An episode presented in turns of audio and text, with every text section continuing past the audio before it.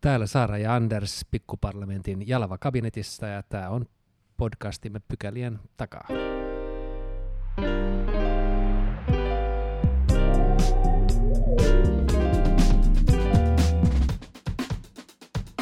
Mennään ensimmäiseen pykälään. Viikonloppuna tuli täyteen kaksi vuotta Venäjän aloittamaa brutaalia hyökkäyssotaa ja tuhoa Ukrainassa. Ja nyt on kulunut jo kymmenisen vuotta ää, Krimin miehityksestä.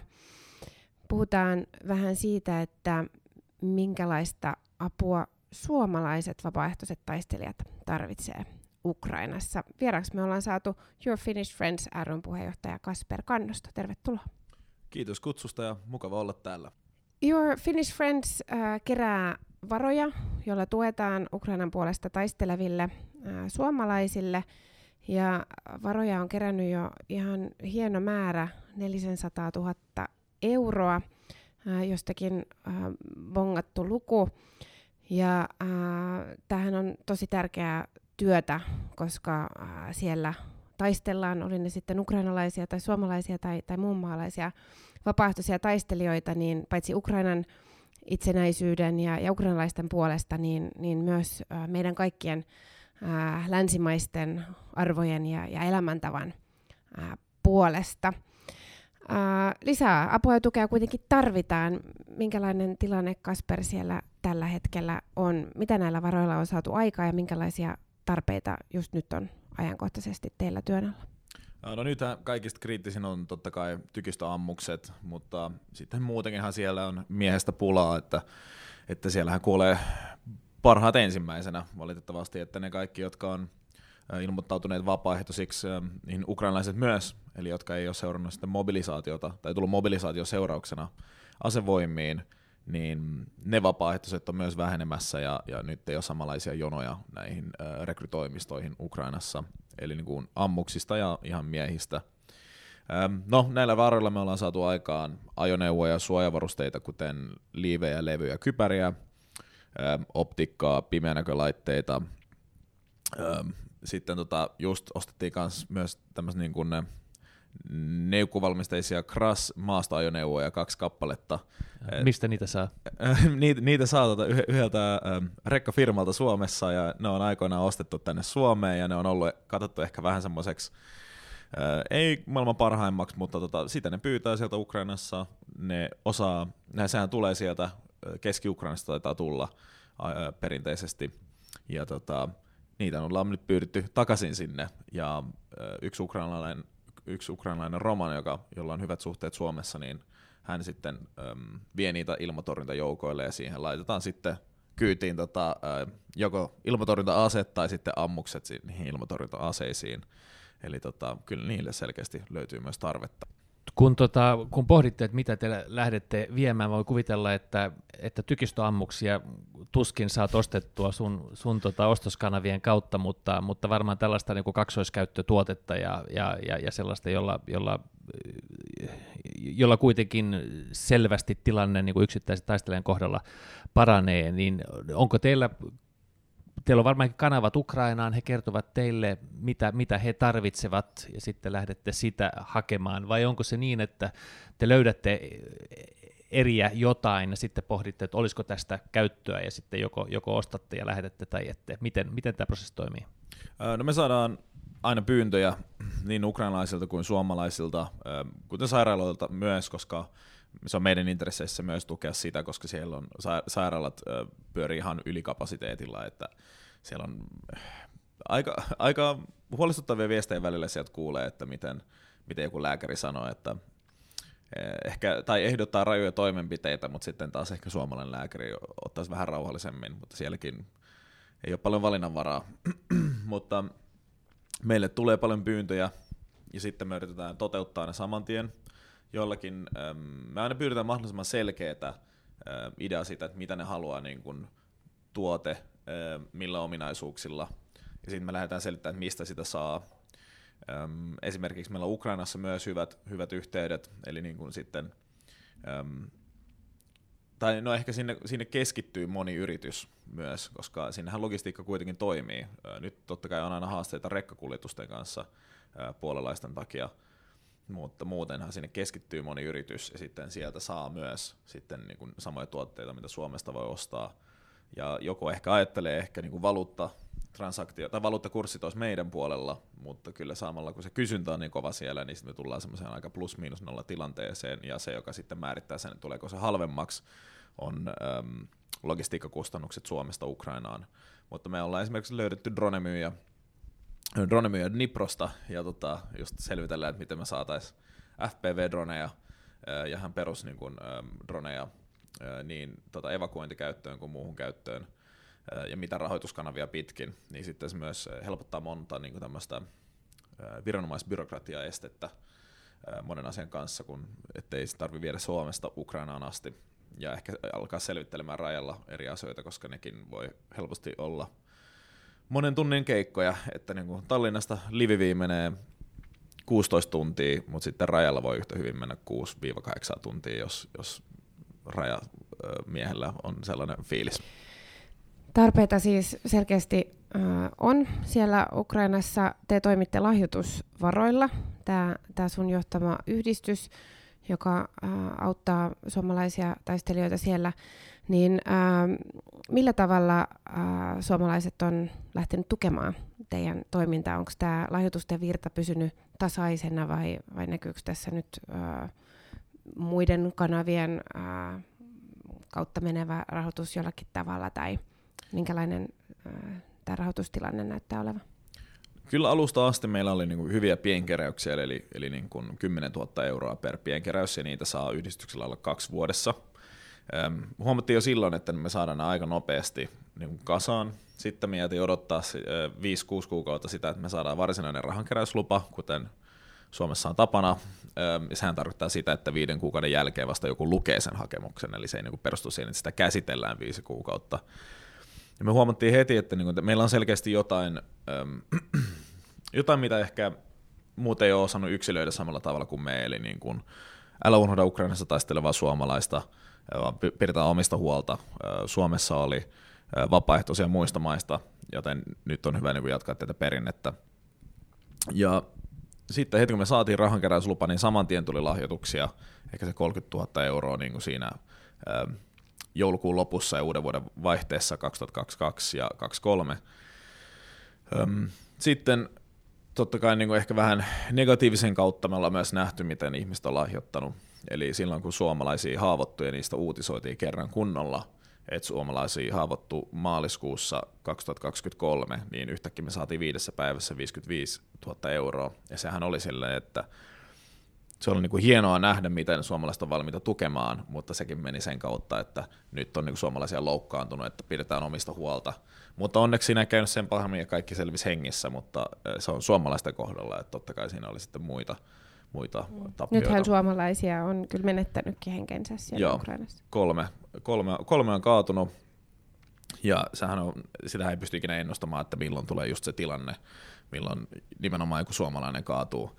Ähm, me ollaan tehty semmoinen linjaus, että me ei kerätä kaatuneiden ähm, kustannuksella varoja, että se niin on epämoraalista ja se ei, sitä ei nähdä niin kuin hyvänä ja, ja sama juttu, mitä tulee, kun toimittajat soittelee, että niin kuin, hei, että millainen tämä suomalainen oli, joka kuoli ja näin, niin mä aina sanotaan, että hei, että, niin kuin, että vanhemmat tästä päättää, se on heidän asia, ja jos, jos ei vanhemmat, niin ainakin sitten ne, jotka on hänen kanssaan ollut. Mm.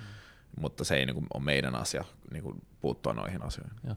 Jos palataan hetkeksi ajassa taaksepäin, niin, niin mistä tämä koko Your Finnish Friends lähti? Mikä oli se, se, se ensimmäinen niin kuin ajatus tai, tai asia, jonka sitten lähditte toteuttamaan? No, mä olin aloittanut rauhan ja konfliktin tutkimuksen opinnot Åbo tammikuussa 2022, ja mä olin, mulla oli kaikki kurssit suunniteltu, ja loppupeleissä mä kävin sitten kaikki kurssit, mutta mä suoritin niistä vain yhden loppuun asti, joka ehkä myös näkyy nyt tässä tilanteessa, mutta ähm, lähti ihan vaan semmoista suoraan velvollisuuden tunteesta, että niin nyt on pakko tehdä jotain. Totta kai se tuntui siltä, että, että nyt niin kuin maailma kaatuu, ellei kaikki ryhdistäydy, ja sittenhän ihmistä ryhdistäytyi. Ja se oli niin kuin sen alusta, mutta me tajuttiin heti, kun nämä kaksi ekaa pakua lähti niin kuin viikon sisällä, hyökkäyksen alkamisen jälkeen, että me tarvitaan niin kuin pitkäjänteistä apua ja tukea, että sen on pakko jatkua niin kuin oikeasti pitkällä aikajänteellä siihen asti, kunnes sitä ei enää tarvita. Ja siitä vaan haluttiin positiivisen kautta keksiä jotain, jotain niin kuin hienoa, ei silleen ehkä laittaa suoraan, suoraan aina niin kuin nimeen, että niin kuin, tai suoraan eristää yhdistyksen toimintaa ainoastaan Ukrainaa, vaan sitten on positiivisen kautta, että no, mikä kuulostaisi hyvältä, että sun suomalaiset ystävät auttaa sua tarvittaessa, ja siihen me sitten saatiin sen nimi Your Finnish Friends. Hmm. Pystytkö sä sanomaan, että kuinka paljon suomalaisia siellä nyt tällä hetkellä on, tai kertomaan, että minkälaisia ää, tilanteita siellä, minkälainen tilanne suomalaisilla tällä hetkellä on siellä Ukrainassa? Varmaan heitä on siis erilaisissa tilanteissa, mutta Joo, pystytkö, pystytkö jotain yleiskuvaa antamaan? No suomalaisia on myös, myös niin eri joukoissa, äm, joka tarkoittaa myös sitä, että he ovat eri, eri kohtaa rintamalinjaa, eli ei ole yhtä niin kuin Suomi-prikaatia, Suomi-prikaatia äh, Ukrainassa tai vastaavaa, äh, mutta samoja tilanteita hän käy läpi kuin kaikki ukrainalaiset. Eli siellä on paljon ähm, niin huonoja ähm, tilanteita kuin totta kai myös onnistumisia riippuen, miten, niin kuin, miltä se näyttää koko rintamatilanteella silloin. Eli no esimerkiksi ensimmäinen kaatunut suomalainen oli, oli niin Zaporitsian oblastissa ihan siinä joen vieressä ja siinä yhdessä kylässä, jossa sitten tota, menehtyi. Sitten muita on ollut niin esimerkiksi just Bahmutin suunnilla ihan julkisten tietojenkin mukaan ja muuten niin suomalaisia sinne menee ja aina välillä palaa ja sitten huomataan myös, että uusia suomalaisiakin on menossa mutta siinä on aina välillä kaikenlaista byrokratiaa esimerkiksi, jossa, joka voi vähän venyttää sitä ja ehkä myös totta kai kulttuurieroja ja sun muuta. Öm, mutta paljon hyviä ja todella paljon huonoja tilanteita riippuen, missä Ukrainan rintamalinja menee just silloin. Niin mainitsit tuossa, että äh, sinne menee uusia ja, ja sitten osa palaa takaisin Suomeen, niin puhutaan hetki näistä, jotka siis palaavat. Hehän tulevat äh, sodasta, he ovat osallistuneet sotaan ja taistelleet siellä ja äh, monella varmaan on äh, myös äh, traumoja äh, näistä kokemuksista. He eivät kuitenkaan saa ehkä ihan riittävästi tukea täällä Suomen päässä. Minkä, minkälaista apua ja tukea nämä palaajat sun mielestä tarvitsisivat? No ensinnäkin se on, mm, mehän, me aina puhutaan tästä, että jos joku kokee, että seinät kaatuu päälle kotona, niin sitten pitää saada tarvitsemaansa apua. Öm, jo, jo, jo, kaikillahan ei ole niin kuin suoraan niin kuin PTSD tai kaikki ei käy läpi täysin samoja asioita kuten toinen. Ö, siinä voi olla paljon, että ehkä on ystävä tai, tai, tai äh, aseveli kaatunut, tai sitten voi olla jatkuvaa keskitystä, joka sitten jättää, jättää arvet, Öm, tai voi olla mitä vaan. Mutta sitten kun tullaan Suomeen, niin se riippuu todella paljon siitä, että mihin tukiverkkoon palaa. Just niin kuin mitä paljon, paljon on jutellut ja yrittänyt vaan niin kuin saada katsastusta siihen, että niin kuin mitä, onko niin kuin jotain yhtäläisyyksiä tai näin, mitä ehkä, mihin me ehkä voitaisiin niin kuin, puuttua ajoissa, niin paljon on se, että niin kuin onko oma kämppä. Et niin kuin heti kun on, on, on oma asunto, niin kotinhan voi aina mennä.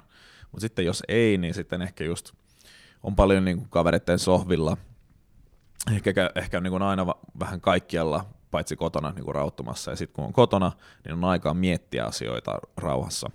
Ja silloin kun on aikaa miettiä, niin sitten ehkä tulee myös niin kuin demonit ää, esiin. Ja silloin, silloin ehkä on myös hyvä olla jonkinlainen kontakti johonkin ammattilaiseen, jolla vähän purkaa näitä asioita.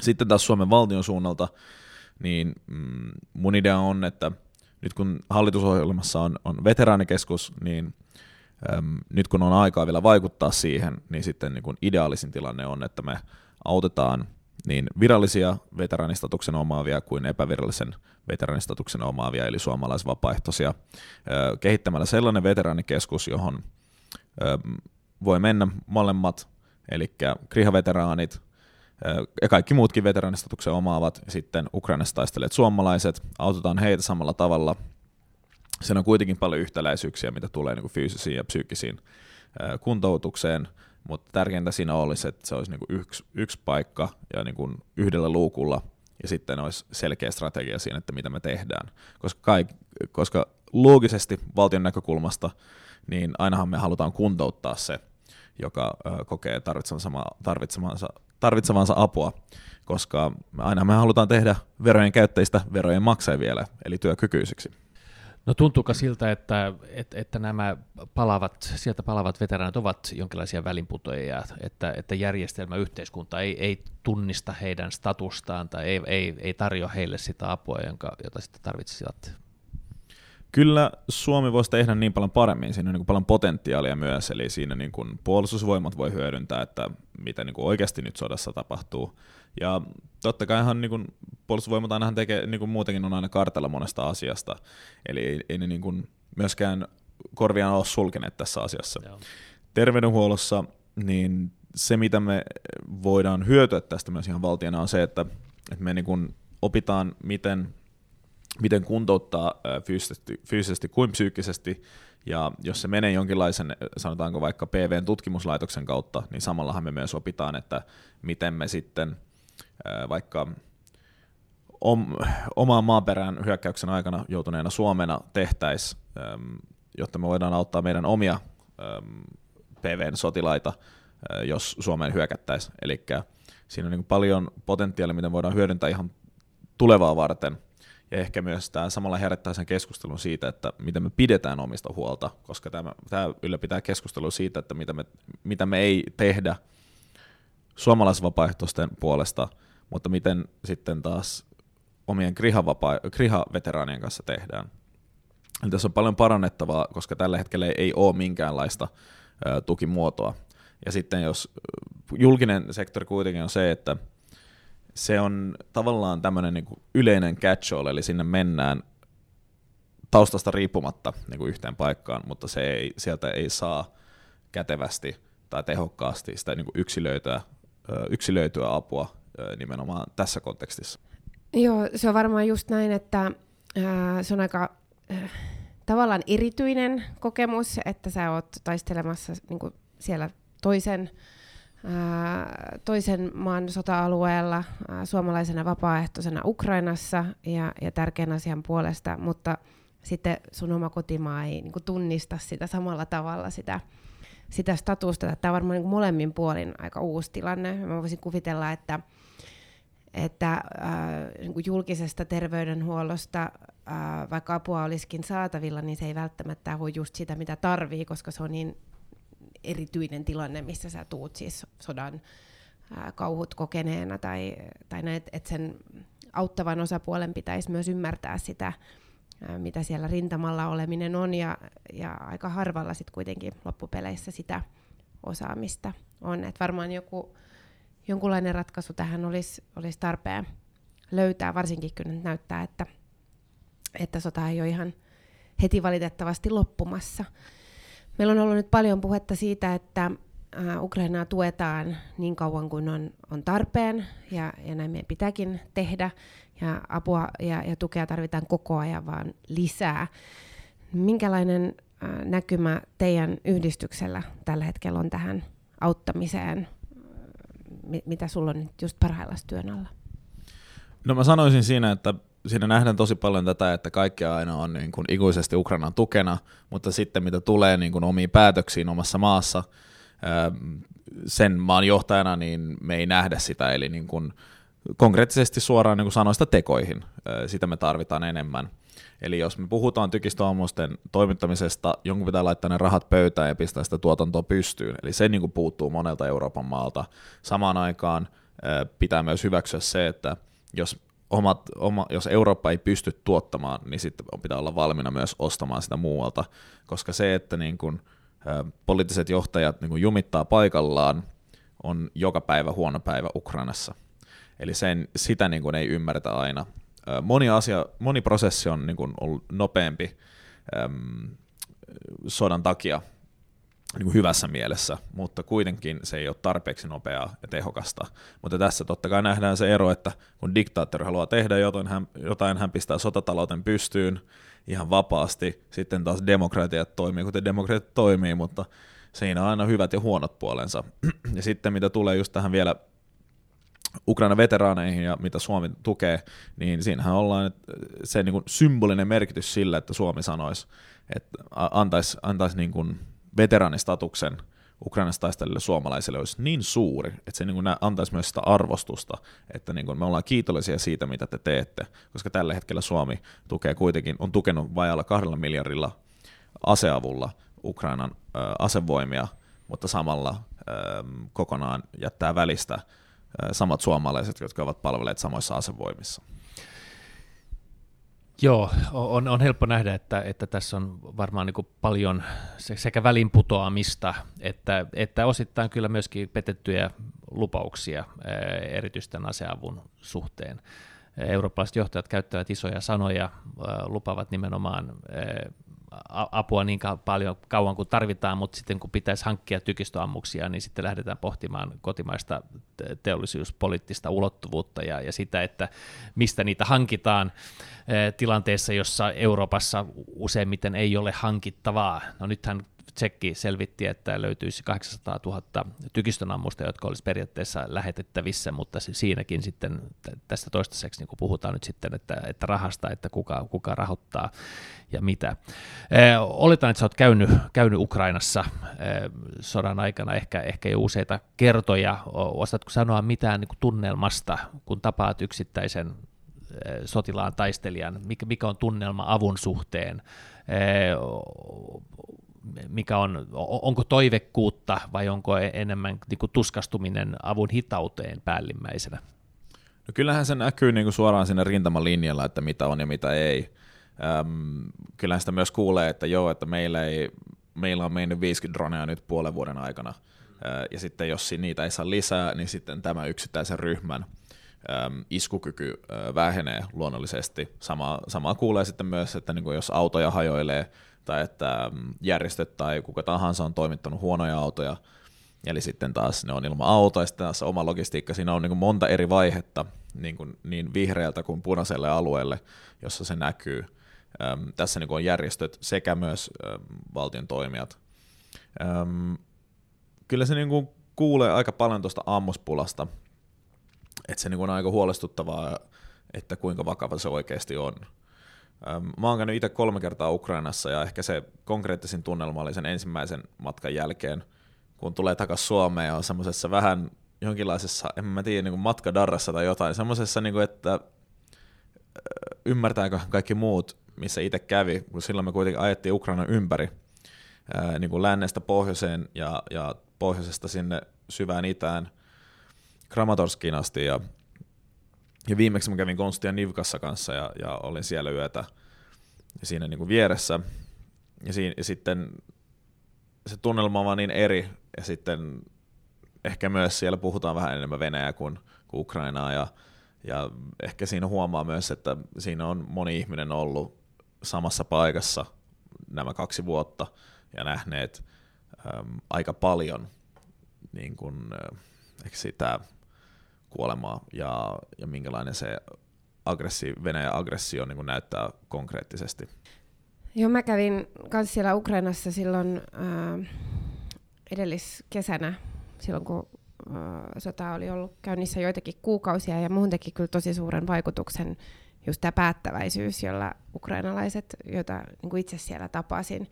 Ja nyt mietin ihan samaa kuin Anders, että, että kun aikaa vaan kuluu, niin niin miten sitä päättäväisyyttä ylläpidetään, jos me ei pystytä ikään kuin toteuttamaan niitä lupauksia, mitä me annetaan. Että eihän ne kauniit sanat ja vierailut ikuisesti lämmitä, jos, jos vaan sanotaan, että tuetaan. Että kyllä nyt Euroopalla on, on näytön paikka. Suomihan sinällään on, jos, jos vertaa meidän kokoon, niin, niin ihan ok-tasolla tukenut enemmän voisi ja, pitäisikin tehdä ja tehdäänkin jatkuvasti, mutta tämä Euroopan yhteinen taso on kyllä sellainen, että, että sillä ei kyllä henkseleitä paukutella tässä, tässä sotatilanteessa. Mä oon äh, joskus kuullut, en ole itse mikään puolustuspolitiikan äh, osaaja todellakaan, mutta mä oon joskus kuullut, että so- sodat voitetaan äh, sillä, että logistiikka toimii, ja säkin mainitsit nyt nämä autot useamman kertaan, että et se on tosi iso osa sitä Joo, armeija kulkee vatsallaan. Mm. Joo. Minkälaisia terveisiä sä haluat lähettää meidän kuulijoille nyt, miten äh, suomalaisia Ukrainassa voi tukea? Mä sanoisin, että jos löytyy maastureita tai lava-autoja, niin niitä tarvitaan koko ajan. Ja ylipäätään nelivetoautoja, koska muuten niin kuin se motari lännestä itään niin kuin Livivistä Harkovaan on ihan ok, mutta heti kun mennään sinne Donbassin mutaan, niin silloin tarvitaan niin kuin nelivetoja ja lava-autoja, ja myös kun niillä on niin suuri vaikutus siihen evakuointikykyyn, tai sitten vaan muihin asejärjestelmien asentamiseen sun muuta, niin, niin se, niitä tarvitaan aina. Sitten totta kai, että jos on aktiivireservistejä ja tuntuu siltä, että niin voi omista puolustus, tai omista varusteistaan luopua, niin niitä otetaan aina mielellään vastaan. Ja totta kai aina raha antaa sen vapauden päättää, mitä me hankitaan juuri silloin, kun sitä tarvitaan.